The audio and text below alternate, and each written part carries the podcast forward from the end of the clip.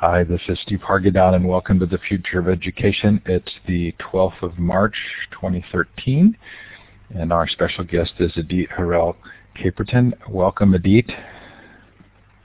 Hello, Steve. Thank you for inviting me. Thank you for coming. I, the picture on the left was a little too fuzzy. I felt like we needed something with some more definition, so I chose the one on the right. I hope that's okay. If you like it. well, I think it's more important that you feel comfortable with it. The Future of Education is a Web 2.0 Labs project. Thanks to Mightybell, and Blackboard Collaborate for their forms of support. We have some great virtual conferences this year. You can look them up at web20labs.com, web20labs.com. The School Leadership Summit is on the 28th of this month. These are fully free events. They're peer practitioner teaching. They're just really a blast. Um, if you're going to be at ISTE, don't miss ISTE Unplugged. That's ISTEUnplugged.com and our all-day unconference the day before this year called Hack Education. We have a worldwide STEM conference in July, the Future of Libraries conference in October, the Global Education conference in November. Anyway, lots coming up, web20labs.com. Coming up on this show, Thursday, we have a our first ever Book Club 2.0 meeting on Seymour Papert's Mindstorms this should really be fun. And this is a great, this interview is a great prelude to that. Then next week, Jay Cross talks to us about informal learning. Adam Bessie on GERM, which is the global ed reform movement. Uh, Pasi Sahlberg, I think, came up with that term. Michael Fullan keynotes the um, School Leadership Summit, as well as Yong Zhao and Bill Brennan. Uh, Matt Hern talks to us about deschooling, John Hattie on visible learning. Anyway, lots coming up. Hopefully something there that's of interest to you. If you've missed any of the shows, they are all recorded. Yesterday, we had a fascinating show with Paul Thomas on poverty, uh, specifically poverty in the United States and the corporate takeover of education. Profound, profound book. I know it's expensive, so it's not easy to get a copy of it. Sorry, that's my phone ringing. It's expensive, not easy to get a copy of it, but you um, it's worth listening to the interview. Please do so. Before that, Chris Mercogliano talked to us about childhood and the ways in which um, fear is stopping us from allowing children to have real learning experiences. Again, another fascinating show. Uh, lots more, all of those up in full Blackboard Collaborate recording and then MP3 versions as well. This is the chance for those of you who are in our live studio audience to let us know where you're listening from. Look to the left of the map, click on the star, it's the second icon down, and then click on the map.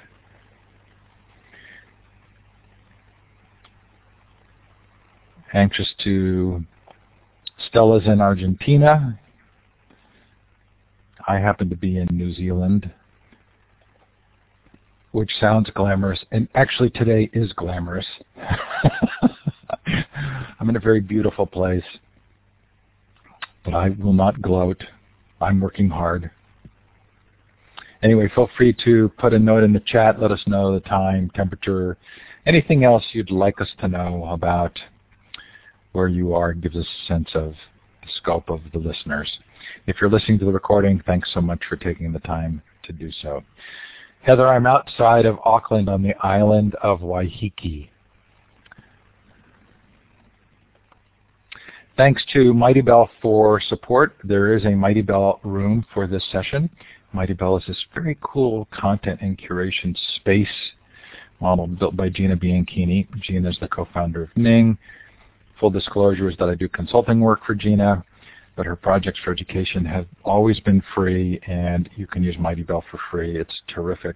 And I collected a number of Idit's resources there in that Mightybell space. You can continue the conversation well past the show. Oh, and look at that, I have the wrong slide. I'll tell you what time does to you. The date, this looks better, doesn't it? You have to remember to turn your mic on. Yes, I remember to turn the mic on. Hi, everyone. It's so nice to see out where people are from and whether it's snowing or sunny or nighttime or daytime. So much fun. It is fun. Where are you right now?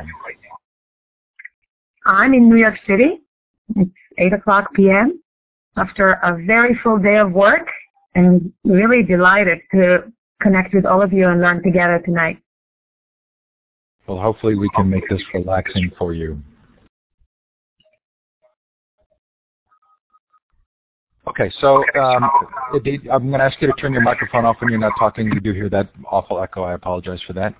Um, you and I had a conversation uh, a couple of weeks ago, and you talked about how uh, in the 1990s and, and previously we've had 21st century types of learning activities. It's just that they were like sandcastles. Um, that, the, as I remember, that the water can wash over and then they're gone. And we now have this sort of permanence with tech uh, that is making things unique. Did I understand you correctly about that? Mm-hmm. I'm so happy my metaphor is is alive and well. Uh, so far away in that part of the world where you're in, Yes, I think we talked about the fact that constructionism that was born in the late 60s, 70s, I joined it in the 80s uh, at the Media Lab, uh, which was a really interesting time. We envisioned a connected world, a networked world, but we were still working with kids in low-income communities uh, when they each have their own PC, not even a laptop, uh, and that alone was major to, to kind of say that very soon every kid will actually have a PC on their desks in their school. Uh, and they will all be connected to each other. And through modems, we were able to connect kids in Roxbury, Massachusetts, to kids in Costa Rica or kids in Australia or kids in Jerusalem. And to demonstrate that we needed an overnight delivery of logo code from one kid to the other for them to only realize, oh my God, we have the same name a Hispanic kid in Roxbury said about a kid in Costa Rica and we name our dogs the same way. And um, and, and that was very exciting and they shared recipes that were written in logo and that was kind of a demonstration that very soon there will be kid-to-kid interaction and they will all learn together very similarly to what we're doing here tonight. But that was unfortunately 30 years ago when I joined that community. Um, and things pretty much stayed uh, in, in, in that one-to-one kid-to-machine, and now we are one-to-one, but also one-to-many and many-to-one. And I think we're marching into a future of 7 billion of us being able to, to teach and to learn and to interact and to create alone and together, which is so exciting. Exciting is one word for it. I sometimes feel overwhelmed by the potential. Um, it, maybe it's a sign of the importance of what was taking place when you were at MIT that so many of those names are sort of so recognizable to those of us who, who are following these developments. So Seymour Papert was there, Nicholas Negroponte. Who else did you interact with, and and what was going on at that time? What, did it was it as exciting as I'm imagining? Absolutely. So what was nice is that we were all there together in a new place that was created at MIT to advance the idea that computation would give rise to a new science of expressive media that would be uh, interdisciplinary, or as Nicholas Negroponte used to say, anti-disciplinary. And uh, within the Media Lab, there was this very precious group that had a strange name for MIT or technology team and Seymour Papert named it the epistemology and learning group because it was all about studying knowledge, the origin of knowledge, and how we can cultivate certain kinds of knowledge um, in children with technology. And it was about extending the traditional definition of media technology uh, by treating it as expressive media materials, computational materials for advancing learning. And uh, it, it, was a pretty powerful group um, that had very um, fabulous students. Some of them are still leading their own groups now. Ricki Goldman at NYU, Uri Wilensky at Northwestern, Mitchell Resnick is still at MIT, uh, Carol Strohecker is in North Carolina. Um, I mean, there are so many, so many people. Edith Ackermann is still working with MIT architecture department and Lego people. Uh, Yasmin is a professor at Penn. So there are so many, so many people out there. Uh, I can't even mention all of them. And in the faculty, there were these um, genius gurus who really were experimenting with us and in front of our eyes. Uh, Marvin Minsky was thinking about how to make uh, machine learning like children, and Seymour was thinking about um, a whole new way for, for children to learn to become cognitive scientists and AI scientists. Nicholas Negroponte was envisioning how the right hand will talk to the left hand via satellite, and Muriel Cooper was inventing uh, font and interactive interfaces um, and, tap, uh, uh, and typography for um, graphic design and visual interfaces uh, Stephen Benton invented the holograms, and we took, uh, you know, and, and uh, Barry Vercoe and Tod Machover were looking at m- music tools for composition for both composers, musicians, as well as learners. And we took everything uh, and tried to say, okay, let's imagine all of these tools and media as expressive media, not informational media, not instructional media, but expressive, constructive media that will be programmable, will be totally creative and imaginative in the hands of children and not and not children that have parents engineers who have it kind of just like that at home, but children who are usually in low income communities, underserved economically, underserved technologically. And we wanted to bring all these Media Lab goodies and, and systems and, and ways of thinking to kids in, in the real world. And I think that was so, um, such a profound influence on me since then and uh, that's what I'm still doing today, and we'll get to that later. So Doug Rushkoff uh, had a quote in one of the things you sent me. He says, Idit is one of the few people creating interactive media today who understands that the promotion of agency is not a default computer setting, but an ethos that must be embedded into every stage of planning, development, and implementation. To what degree is agency something that's facilitated by these new technologies, and to what degree do you have to work to help make sure that it's a part of them? Well, a lot of my work, again, inspired by Seymour Papert and our team members at the Media Lab, um, was about creating passion for learning and creating learning environments that make people fall in love with learning. And I truly believe that if if if you create projects and and environments and people around you where you can cultivate or um, bring light to to passion and ideas of people, you can really create self-motivation and agency and, and move forward with your ideas. And there is nothing more pleasing, I think, for humans than learning. Um, brain research that even shows that it's it's it's it's the same joy that people have with learning that they have when they eat delicious food or having sex. So I think it's a it's a really basic basic joy that humans have when they learn something new, and especially when they're figuring things out, when when when when it takes time, uh, when it's something that they build, they construct, and they figure out for themselves. So let's talk a little bit about that because uh, the term constructionism is different than constructivism, and it's certainly different than instructionism, right? But what, what role does the computer play in that ability to construct more than just ideas, but actual things? So the computer, on one hand, doesn't play any role unless we play it as learners, right? So it's it's it's about us, our hands, our hands-on, our our minds, and how it all works together with, with the right tools. Um, so if if you brought the sandcastle uh, metaphor before, let's let's kind of bring it back. So we all know that you know when when we are with you know, parents and kids playing on the beach together. There are these great moments of learning when you build sandcastle and you can really learn about the ocean and the sand, geography, the tides, the moon.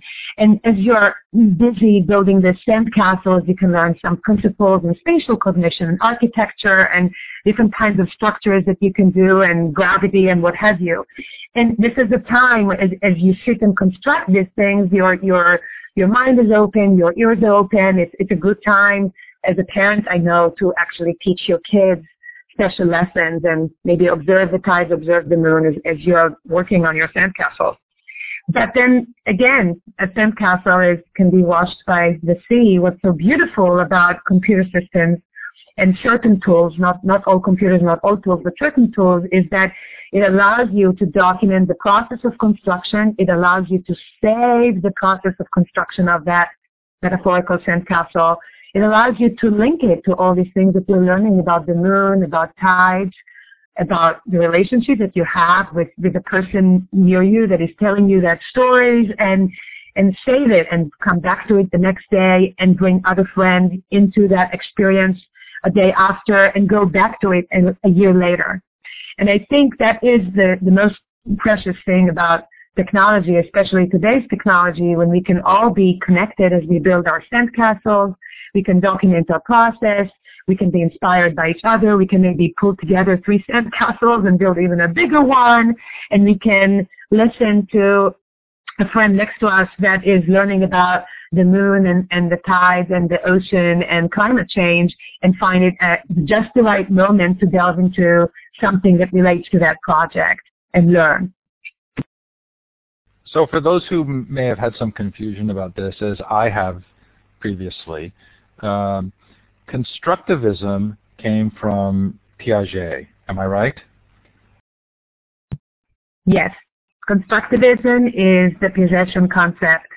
Constructionism was invented, a word that was invented by Seymour Papert to build on Piaget, but to also add this dimension of one, computational tools in the process of constructivism and the importance of them, for developing both concrete and abstract thinking, as well as the social construction of knowledge aspect.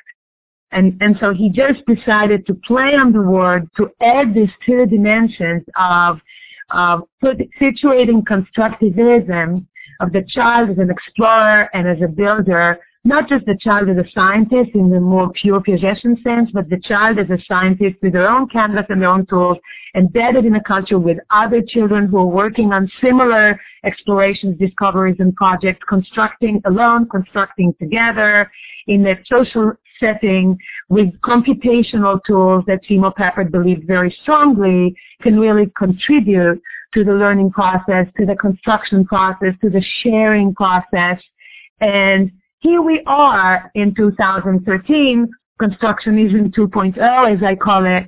We're finally able to really um, expand on that early concept that Seymour talked about because of social learning networks, which are, by the way, I think highly underutilized in education today, both in formal education, home education, or schools education there's so much to talk about there. I'm laughing because we have someone who left the room who said she didn't like, she couldn't learn just from talking.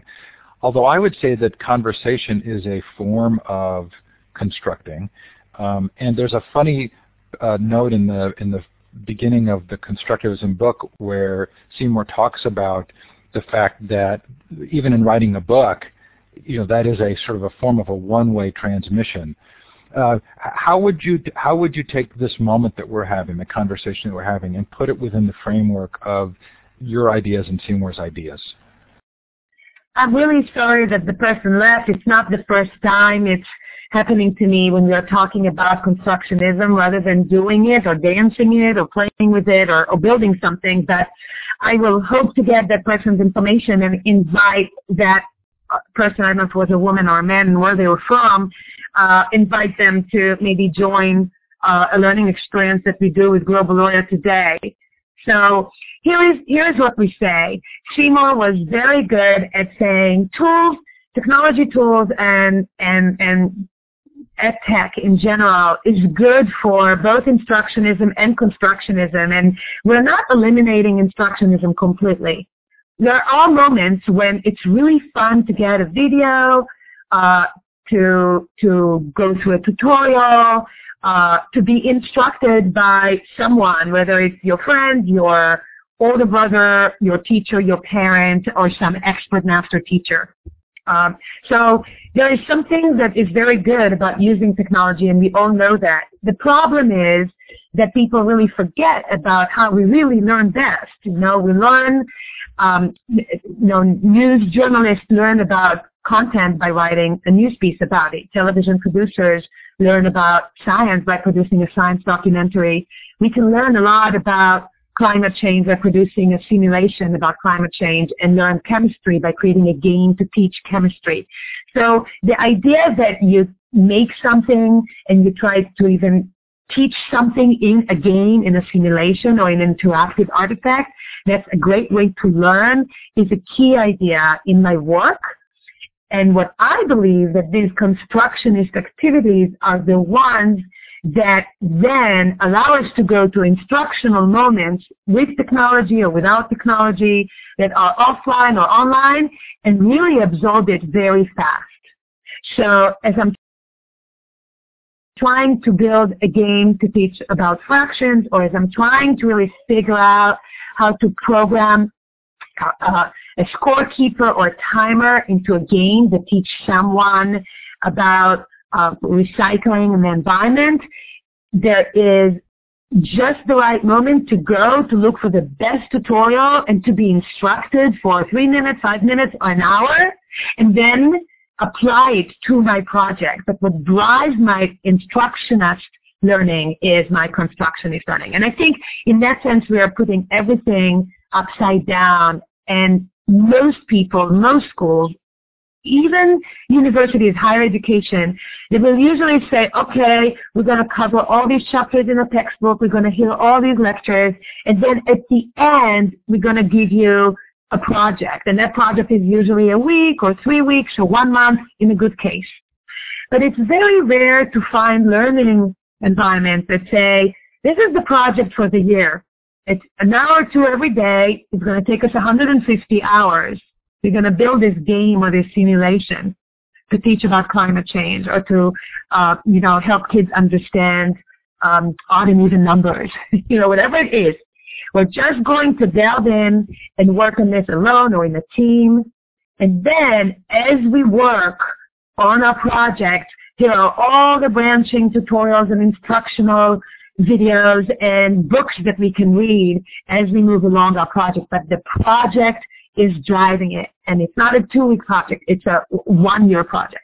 And I think that's the way real life is. That's the way we all work. I'm sure most of the people are in this conversation today. That's the way we, we study new topics as scientists. That's the way um, we, we run businesses. That's the way we start a startup. And so why not engage kids in that type of learning K-12? Here you are at MIT you have this understanding of um, this growing understanding of uh, learning by doing and constructionism, and you have this vision of devices that will soon be in people's pockets. What drove you to leave MIT? Well, um, I, I saw Mosaic in 1993 and I started thinking about how cool it would be to take that browser and create a media lab for kids on the net, I all of a sudden realized that we've been working so hard with Seymour and his group of fabulous people in one school, just putting 250 computers and trying to transform the school where every kid used the computer every day, the whole day. But it was just one model school. So it was about creating a vision for the future through one school. But I realized that there is a lot that we can do by reaching all kids directly. So the idea of reaching kids directly through browsers, not through the school, not through the home, through their CD-ROMs, which was the, the period in the late 80s, early 90s, and things that we did with CD-ROMs, that was also very exciting. But all of a sudden, every kid in the world. I can be in Mumbai in India or in Bronx in New York or in Tel Aviv or in South Africa or in Brazil or in Australia or New Zealand and I can be on Monday afternoon experiencing the same activity, connecting to other kids just by being on a browser. That idea blew my mind and I, I just said, okay. Uh, and um, I think uh, the Media Lab wasn't really catching on to this so fast, and I decided to depart and uh, start a company. And uh, I named it Mama Media. MamaMedia.com was probably the first uh, website. That's how we called it back then, a website, although we called it a community, a community for kids and their parents to, we called it Mama Media because it was media for kids to create their own media and it was a media lab for kids on the net and it was the place for kids to come from a very young age. We decided to start it at age four or five and, and really catch them when they're 13 or under and teach them how the internet is not just, back then it was like Yahoo with gray screens and blue links, if you remember, 94, 95. And we decided, no, no, no, no, this is not about links and information. And everybody talked about information. We're going to create a creative space where kids can create stories and, and send each other their stories and visit each other creations of cartoons and animations. And even when they collect links, the links will have representations. And MamaMedia.com was such a fabulous place, um, and it was very hard to create it to really don't take CD-ROMs and just be browser-based. Remember, it was Netscape 1.0. IE didn't even launch. It was uh, Java 1.0. it was really hard but we made it and it was a very exciting thing to, to be this company that drove constructionism for kids in the early age of Internet 1.0. And it was really successful. How did it, uh, how did you evolve from there to Worldwide Workshop? Well, at one point, um, it does something funny. It says waiting for web tour. Are you going on the web? Now you are. Yeah. Okay, cool. So um, at one point, we realized that it's not about us publishing Mama Media activities and being a publisher any longer, but rather, it, you know, uh, Facebook started, right? LinkedIn started. We start participating in all these social media tools. Amazon had some social tools for connecting people to books and people to people through books. And again, I got so excited. I said, okay, so the world is ready for Constructionism 2.0. Forget about MamaMedia.com. It's time to teach all kids to make Mama Media. so we just said, okay, it's time for kids. In between, I had a consulting firm. So when the internet bubble burst and I I kind of like conserved Mama Media as a memorabilia. I started the Mama Media consult. I had this intern career. The Mama Media Consulting Group was helping companies come online and create very exciting gamification of websites and we built games and simulations and help people build learning environments that was very playful and very exciting and we were the people from Mama Media helping other people you know, sharing our know-how.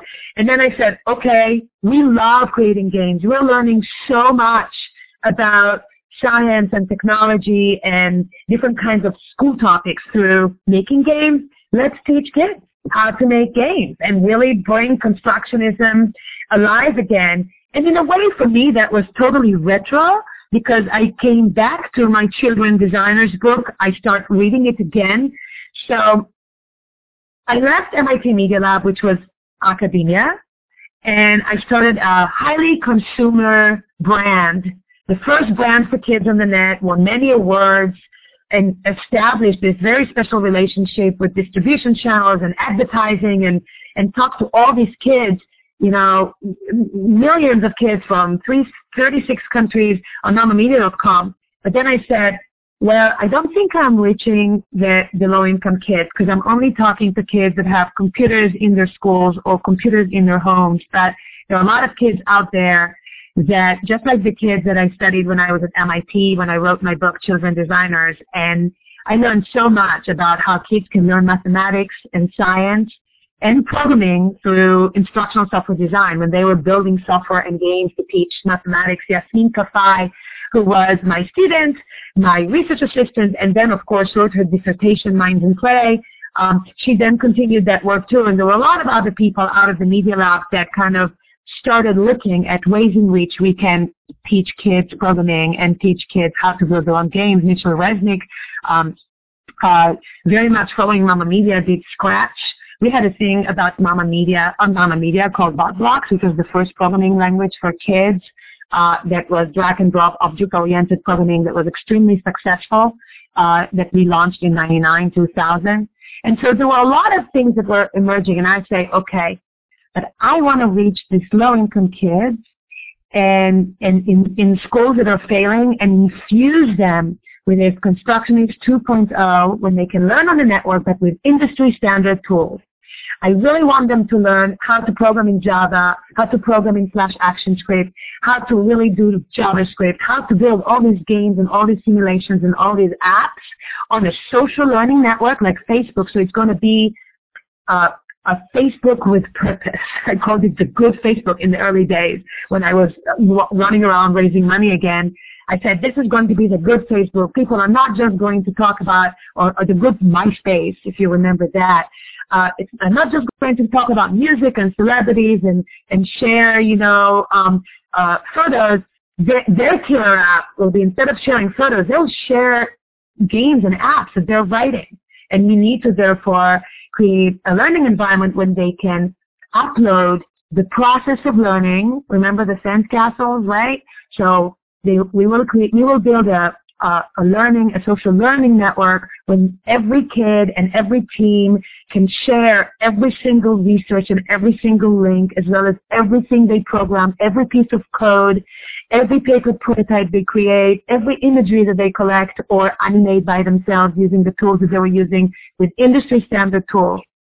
So that was early. That was 2006. That was very early.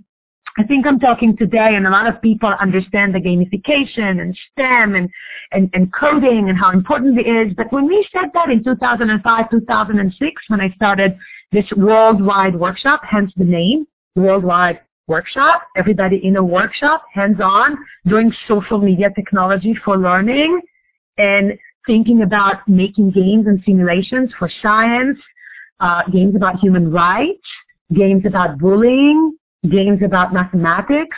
That was very exciting. And Seymour was very excited about that, especially about how can kids learn mathematics through making games for mathematics. Unfortunately, in 2006, he got hit by a motorcycle in Vietnam just after he gave a seminal talk to mathematicians in Hanoi. And, and since then, um, he, we unfortunately lost him, but he was with me when we started the Worldwide Workshop as a chief advisor and very excited about the possibility of even launching, you know, the Seymour 2.0 of everything is open. Um, I have an anecdote here actually that I would like to share. So just before he flew to Vietnam, I said, Seymour, why don't you publish on our network your your speech? You know, just give us your speech and everybody in the conference can start commenting on it. Uh, won't it be fun that they will already start the conversation and maybe upload some examples for the things you're going to talk about. The interesting thing is that he was not ready for that, not only because he was Seymour and his stuff was not ready probably two minutes before he went on stage, but also because he wasn't ready to share yet before he gave the talk. He wasn't yet ready to share his talk. And that was a really interesting thing. Even Seymour Papert was not yet fully ready in December 2006 for Constructionism 2.0, as excited as he was about kids creating together over a network. Um, and, and, and, that, and that was really funny. But as a result, uh, I did not have his talk. I wish I did, because uh, that could have been fabulous. Because literally the day after he gave this talk, he, he, he had this horrible accident. And it's all described in Wikipedia, and you can read about that. I'm glad you told that story. Um, I'm going to take us now to the Globaloria site. And, and when did this start? So 2006, Globaloria started, and we had a vision of being uh, a global network for learning where students can develop digital literacies, science, technology, engineering, design, mathematical and computing knowledge, and also practice what we call digital citizenship or global citizenship. I've been visiting schools and I realized that kids, most kids, millions of kids, have no idea how to participate, not even on on, on Facebook, and they didn't know how to go, get an email, establish an account, and start blogging. They have no clue that they can actually write an article for Wikipedia. They didn't know that MediaWiki software is available for them to build their own wikis. Uh, the, the, the concept that they can now be creators of the network, of the learning environment, as well as of the the artifacts that they create in that learning environment was so far away. Um, so if you scroll down a little bit, Steve, you can see the iterative learning cycle uh, that we were uh, we were trying to promote. It's on the middle of the screen. The publish, play, prototype, close program. To, each of you will have to do that on your own. There's a scrolling oh, Oh, I, I, have control. That's so nice. I didn't realize I have control. How funny. Um, I usually grab control. Here we go. So, so that, that that that is the way we, we we simplified it. But we really wanted everyone to learn how to participate, how to, to, participate actively and thoughtfully, not just by playing other kids' games, but also by learning how to do their own research, do design documents, planning, how to do paper prototypes, video prototypes, demos, how to code and program and publish, and go through that cycle again and again and again uh, in order to um, to to benefit their own learning as well as do something good for their community. So here is our mission uh, to develop digital learning for mastering knowledge and skills that youth need to succeed in school, enjoy and love learning, succeed in college, and get these millions of jobs that are out there in the global innovation economy. We also really realize that educators need to be learners, that we have to empower the educators. So we decided not to build a virtual only consumer based type of network, but to empower educators with their own network and empower the principals, the school systems, and the superintendents by training them to facilitate the youth in engaging in that kind of learning and turn all these classrooms into like design studios that can motivate the students and create this agency to work harder and dig deeper and connect to both each other content and uh, and ideas. So what you see here, um, there are a lot of um, imagery from kids' games and and some photos of students and teachers and work. I encourage you to watch. We have 55 mini documentaries of testimonials from principals, students, and educators. Uh, and there is um, really cool um, um, videos here that you can watch probably about what is Globaloria and um, I don't know, Steve, if you want us to watch this, but I can stop it for now. You can tell me if you do. And you can also um, go down here and really take the tour and, and get the slides and download all the information uh, that you can do on your own and uh, express your interest. We'll send you more information. We have a lot of uh, a, a lot of information embedded on this website. I'm really glad you brought up the teachers. So how have you solved the dilemma of training teachers to give students agency? Don't you have to give the teachers some form of agency as well? Absolutely. So you see, we have teachers from very diverse schools, right? We have teachers from New York, from rural West Virginia, from Texas, East Austin, and Manor School District, and from San Jose, California. There was just a fabulous actually a very sad article on Huffington Post about how Silicon Valley poverty is often ignored by the tech hub's elite. I commented on that on Twitter. You can see that. Uh, we also see rural West Virginia, a state that is so underconnected with no bandwidth. We see schools uh, here in New York and in, in Austin, Texas that are just not connected. So how can we expect teachers uh, to even experience the kind of learning experiences that you would like to provide kids. Neither the teachers nor the students even have bandwidth at home very often to to to experience these things that all of us are not doing in this seminar. Um, focusing on teachers is very important in the constructionist methodology, and people sometimes miss the point. They don't understand that. While we're empowering students, and it's what we call child-centered learning, student-driven learning, uh, self-motivated learning, learning by themselves. You will hear people in my community talk a lot about that, but it's never without empowering teachers through training, and the training is to take teachers through the same type of learning. And very much in the tradition of constructionism, we have workshops. Every first year teacher does a three day workshop with us in the summer and then a two day workshop with us the second year and then they move into a mentors workshop if they want to move to be mentors. And we very much believe that teachers have to come together, hands on, go through the curriculum and really be a student. Forget about being a teacher. That is very much in the tradition of Seymour Papert and the epistemology and learning group at the Media Lab and get and delve into this dirty learning hands-on, dirty learning, get lost, figuring it out, get stuck, try to solve things together, and experience the empowerment that it gives the teacher to then be able to come to the classroom just a baby step ahead of the student and be able to do these four modes of learning. Uh, there, there is these four modes of learning that I really love to talk about, which is learning through design, learning through construction, peer-to-peer learning, which is students learning together whether you are at the same level or not, co-learning of students and teachers together, that's mode number three, and then expert guided learning on demand. And the expert can be in the classroom, the teacher, or the teachers just need to be empowered by other experts on the network, which is so fabulously available in Social Learning Network Book 2.0. Okay, so learning through design and construction, peer learning, co-learning, and expert guidance. Did we get those four right? Learning through design, peer-to-peer learning, co-learning, and expert guided learning on demand. So that's the instructionist, right? And what we say that all these four modes should happen all at the same time. You don't move from the instructional. We, we, our mode number four is usually mode number one, right?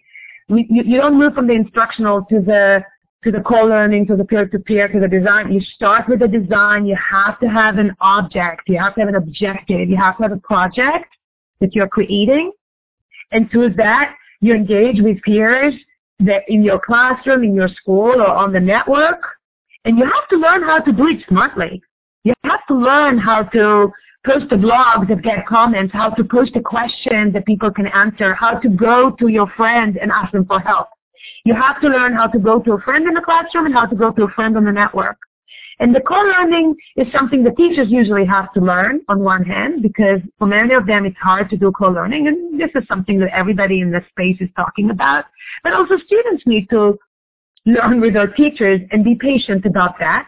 And then everybody needs to know that there is, uh, there are resources, there are tutorials, there are different kinds of texts and resources out there and master teachers available to give you a 10-minute session or a one-hour lecture or maybe overnight you just submit your design, you submit your game, and we have something called expert feedback system when game designers and programmers, teachers say, oh, this team is looking for feedback. I can't even give them feedback about their code because I don't know how to code or I did never engineered a game like that. Can you please provide to people to give them badges or to give them feedback about their creation? And that is so amazing because the teacher realizes that their students are ready. That's a very important role for a teacher to play. And they submit the students to an expert who can overnight volunteer to look at the students' work. And the teachers can then learn from the feedback that the expert provided. But the teachers can also guide students to a tutorial a tutorial that we provide or a tutorial somewhere else, or they can call the history teacher to teach them about, sorry, some topic in science or World War II because uh, that teacher can really help them on the content of the game. So we've talked a lot about on, on this show about the uh, the way in which sort of deeper narratives around learning often um, stay in the shadows. They're they're implemented by a few people in different places, but it's very hard to have sort of a larger collective movement around more thoughtful narratives on learning. Somehow you've cracked that code a little. Can you tell us a little bit about how, how extensively you've, you've been able to get reach and, and what you think you've done to be able to do that? And your mic's off there. Can you please repeat to be able to do what? Well, you've done a good job of uh, getting broad participation. Right? You're in many states with thousands of students.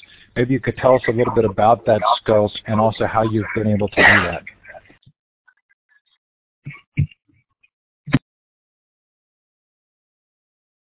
We lost your mic again. Maybe you're coughing. Idit, are you still there? I'm going to start again. I'm sorry, my mic was off. So we are a small nonprofit with a big ambition, and we started with a very small uh, group of teachers, 80 students, six teachers in West Virginia. We responded to an RFP of the then First Lady of West Virginia, Gayle Manchin, uh, who's, who's a fabulous educator herself, and she decided that she wants to to, to infuse innovation beyond what her Department of Education did at the time back in 2006, 2007. And, and then all of a sudden we had a demo running and you know, it's, it's, it's, it's about always staying in beta. Uh, we listened to our teachers, our platform got bigger and better, our course curriculum got better and deeper and broader. And as we were teaching our teachers, our teachers taught us, and as we were um, cultivating innovation among our students. Our students told us what works and what doesn't, and slowly, slowly we got to grow to uh, 50 schools in West Virginia in like three years. And then people start hearing about us. So um, a funder that we applied to come and fund West Virginia, AMD, said, you know what? We are helping this amazing organization, Southwest Key, which is the largest Hispanic nonprofit in the nation run by Dr. Sanchez, um, to they're starting a new charter school. Will you come and help them be kind of their charter for STEM and computing? And so we will fund that. So we got into Austin, and then other schools in Austin heard about it, and they say, "Oh, we're a public school, but we can do what that charter school is doing." So that's an amazing, by the way. For me, that's a the best um, use of charter schools is that they can inspire the public school systems, right? They can do the ideal. In that charter school, we are uh, in EA Prep, we are now in the fourth year. We started with sixth graders, 100 students. There are 700 students from sixth to the ninth grade. And every kid in that school does Globaloria, just like they do English language arts, math, or science. One hour a day, every day of their life, the whole seven years of the school. So that's very exciting. I just saw these kids last, last week and visited them. And one class, for example, uh, the eighth graders, they were sitting in teams when I visited them. Each of them picked up a nonprofit. They're working, they're, they're like, the nonprofit is their client and they're working for them to develop a game for their site. One team was about homelessness, another one about immigration, another team was about nutrition, another team was about child abuse, and another one was uh, abuse of animals. It was unbelievable. And another group was doing games about civics or science. So it was pretty amazing. Now we have schools in Manor. And then another funder who funded us in West Virginia, Knight Foundation, one day told us, you know, we really would like to infuse connectivity and technological fluency and digital engagement of a community, community transformation in San Jose at the heart of Silicon Valley can we take you to San Jose? Can you can you go and talk to some principals there? And if you find some interest, uh, we will fund it. And so we got such high interest, it was pretty amazing. And we started in some middle schools. Uh, most of them are 70 or 80 percent or 90 percent Hispanic, Latino population. Uh, and once again, many of the kids when they start with us, um, they don't know English very well, they don't know Spanish very well, and school teaches them both. And then we also get them to learn a computer language and technological fluency and digital citizenship, which is, also the language of the future. And then the young leadership, uh, the young women leadership schools in New York uh, heard about us, and they decided that they want to try. That's a high school network of high schools for girls, very diverse, 40% Hispanic, but the other 60% can be from different uh, countries in from Egypt, from Pakistan. Uh, there are African American girls, and there are girls, uh, you know, from from different places in, in in South Asia. Very interesting group of girls. I was just visiting them today, and some of the girls are building games that are about recycling. Some of them are about bullying. Some of them are about becoming a Broadway actress. very, very interesting. And in the class next door, the Spanish teacher is using Globaloria to teach Spanish. So it's her Spanish class with all these high school girls, and they're creating games to teach other kids Spanish. And through that, they are improving their own Spanish language and skills. Did, so it's word of mouth and a lot of craziness. So I, am going to make a comparison, but you may shoot it down. But as I was reading about Globaloria, I kept thinking about fan fiction and the process by which now the internet has enabled youth to write, get feedback. I thought about things like um, Instagram where they can take photos and get feedback. Are these part of the same story or is there something more that the game design brings that the others don't? Well, that's a great question. Um, I think it's definitely cousin philosophies of learning. So if we look, all I can ask you is to look at um, to look at these games, right? And to look at, at this game, you know, a lot of people are teaching kids bullying, right? And kids can write essays about bullying. But this group actually taking that topic and they create an interactive game that I invite you all to play after after this session. Um, this is this is another game that was created, Addition Men, uh, by a kid from Sandy River Middle School. Sandy River Middle School is in McDowell County, which is the southernmost part in West Virginia, one of the, if not the poorest county in our nation. And they did this game both in English and in Spanish. and, you know, they, they, I think the fact that there is opportunities for kids to also blog and to get feedback about their games, that's fantastic. But I think that um, here is Elemental Elegance, and that's a game, you can hear the sound effect. Uh, that's a game that was created um, by high school students uh, to to teach about chemistry. So it's a chemistry teacher that decided to do this, you know, this game. Um, that was um, an important topic also. Remember the, the, the Gold Coast uh, Rescue? And this was created by Yvonne, who is one of our team members. And she just wanted to demonstrate to teachers in one of our workshops a game that she was building.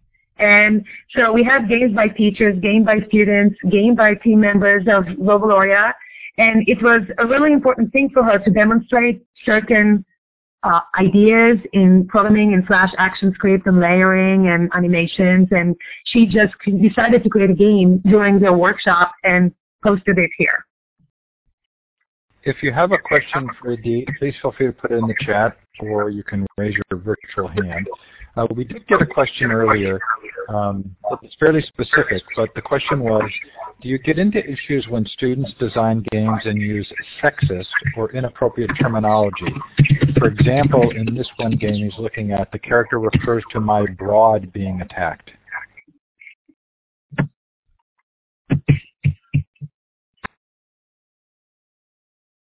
So you just turned your mic off. It had been on still, so be sure to turn it back on. Hi, Steve.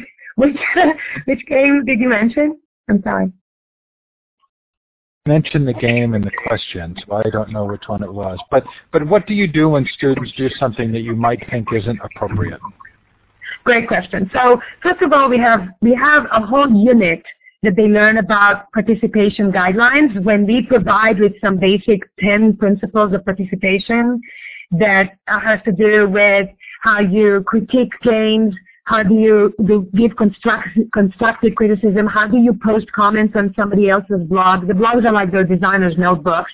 And then there is a unit that was developed by one of our um, one of our team members, Yasmin Safi, who's uh, very sensitive to issues related to human rights and proper um, all the isms of, of sorts in terms of sexism and religiousism and you name it, ageism. Uh, and she really had a whole workshop with our teachers uh, because as students were creating certain games, they did often touched on some things that we didn't like to see. Like we had kids, for example, uh, submitting a game to one of our Globies Award uh, design competitions where the game was about, I think, throwing immigrants out of, you know, Texas or something. And so we had to really it's in a very special way. They had to discuss it with the teachers and say the game was actually programmed beautifully. The art was great. The coding was very sophisticated. The team did a great job on the, on the teamwork, but we cannot really uh, accept this topic and content and it's a great opportunity for you to discuss it with the students in your classroom and, and see, and they need to understand why this is really not appropriate. Uh, we had the same thing about characters that maybe were uh, um, you know, had some implications related to obesity or being black or whatever. So there are issues, and uh, we are encouraging all the kids to only work on educational games. That's why this project can happen in school. And we are also encouraging all of them in the participation guidelines to decide themselves for their community the do's and the don'ts in a very active way, and they vote for it and and then they have to kind of comply. It, we have just a couple minutes left. We do always finish on time as a courtesy to our presenters, and knowing you're on the East Coast, that's even more important. Um, tell me about media literacy, how it's different from digital literacy, and, and how you address both of them. So most people think digital literacy is about being able to use your iPhone or your, you know, Facebook or, you know, going to Google and, and, and putting like some search keyword and finding something. And we think that's all great. We see um, six literacies. We call them we wanted to name them in a special way. We call them contemporary learning abilities or contemporary learning literacies. And we put at the top, as you can imagine, the ability to invent, the ability to come up with a big idea or a big question and take it all the way from an idea or a question to research, prototyping, coding, and a final product. And that ability is, to my, my mind, including coding, coding, design, and engineering, is the number one literacy for the world right now, for everyone. It's the new writing, if you ask me. Number two is the ability to do that in a group, on a team. So to be able to use group software and online networks to form a team, to create a schedule, to divide responsibilities, and to go on that project together in a way that is collaborative, harmonious, and divide responsibilities. So the ability to do innovation, Literacy number one, two, teamwork. The third one is your ability to not just consume media, but also publish media. And your ability to really publish it properly in proper ways with annotations and, and get people to understand what your digital artifact is all about. When I presented the game gallery before, it is all taken from the kids' pages with their descriptions and their um, interactive brochures that they did around their games of what the games are teaching, what the goals of the games, what the students will learn from it, who did what on the team, credits, etc. So these are three very high level or deep literacies that when we say digital literacy, this is what we mean, and we therefore named it CLAs, Contemporary Learning Abilities. There is also the other number four, five, and six. So Number four is the ability to um, connect to information on the net. Number five is the ability to do search and the ability to really find what you need. And number six is to also have some sense of uh, which website or which game or, or, or, or, which link is good and have a critical analysis of, of the information, the resources, and the tools and what's good for what. Uh, and, and be very good at that, developing uh, fluency with that. Well done in a short period of time. Idit, thank you so much. This has really been terrific. The recording of the show will go up uh, later today, uh, both in the full version and in the MP3 form. If you're in the audience and want to capture the chat, you can do so right now by going up to File, Save, Chat. You can also do that in the recording, the full Blackboard Collaborate recording. Thanks, Idit. Thanks so much for being here. Thank you so much for inviting me, and I really enjoyed your questions, and I look forward to hearing the recording myself. Can't wait to, to do something more with you in the future. Coming up on the Future of Education, Thursday is our first Book Club 2.0 meeting on Seymour Papert's Mindstorms. Thanks to those of you who are here. Thanks to those of you who are listening to the recording, and thanks, Idit, so much for being here. Take care, everybody. Bye now.